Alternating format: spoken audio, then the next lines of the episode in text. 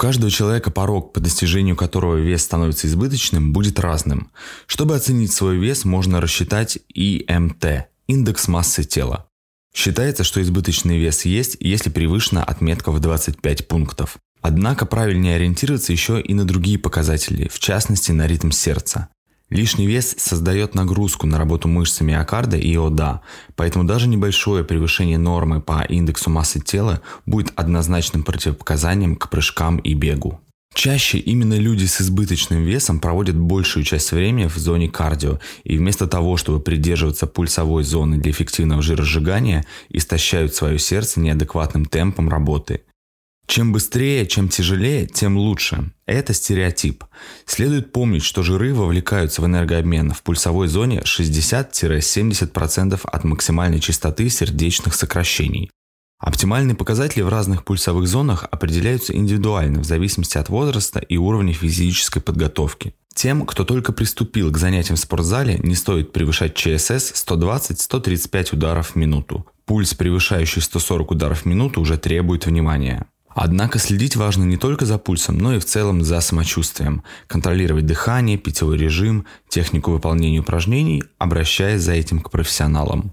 Избыточный вес становится ограничением при занятиях фитнесом, когда появляется следующая симптоматика – отдышка, нарушение ритма сердца, повышенное давление, отечность, варикозное расширение вен, боль в суставах и позвоночнике и ограничение подвижности. При этом неправильно подобранная нагрузка в случае с теми людьми, у которых есть избыточный вес, может вести к тахикардии, резким скачкам давления, проблемам с сосудами и венами, травматизации суставов и позвоночника. Больше всего неприятностей испытывает сердечно-сосудистая система, на втором месте опорно-двигательный аппарат.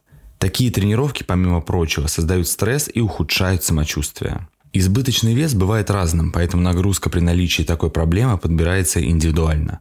Как правило, если от наличия лишнего веса уже наблюдаются ограничения в тренировках, следует обезопасить себя, отказавшись от следующего. Первое. Высокоинтенсивные нагрузки и перегрев организма.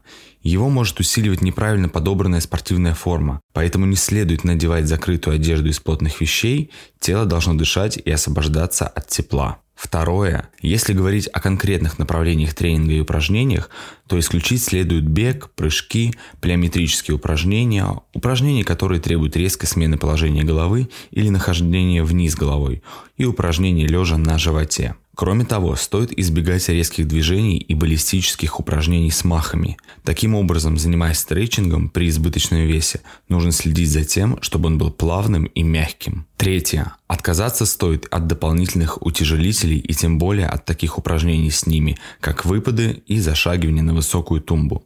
Сделайте акцент на упражнения со своим весом и в тренажерах, не превышая 60-70% порог интенсивности. Следить за этим поможет датчик сердечного ритма, который позволит контролировать работу сердца и обеспечить безопасность в рамках занятий. Кроме того, сохраняя ЧСС на нужном уровне, можно сделать тренировки более эффективными. И четвертое. Занятие натощак. С точки зрения энергообмена это нерационально, хотя многим и кажется, что именно такой подход поможет усилить жиросжигание. В то же время не следует воздерживаться от еды в течение трех часов после тренировки. Напротив, стоит восстановить силы после нагрузки, выпить свежевыжатый сок или, например, протеиновый коктейль. Что лучше, зависит от профиля занятий. Нужно обязательно соблюдать питьевой режим. А еще не пренебрегать помощью специалистов, которым лучше работать в тандеме.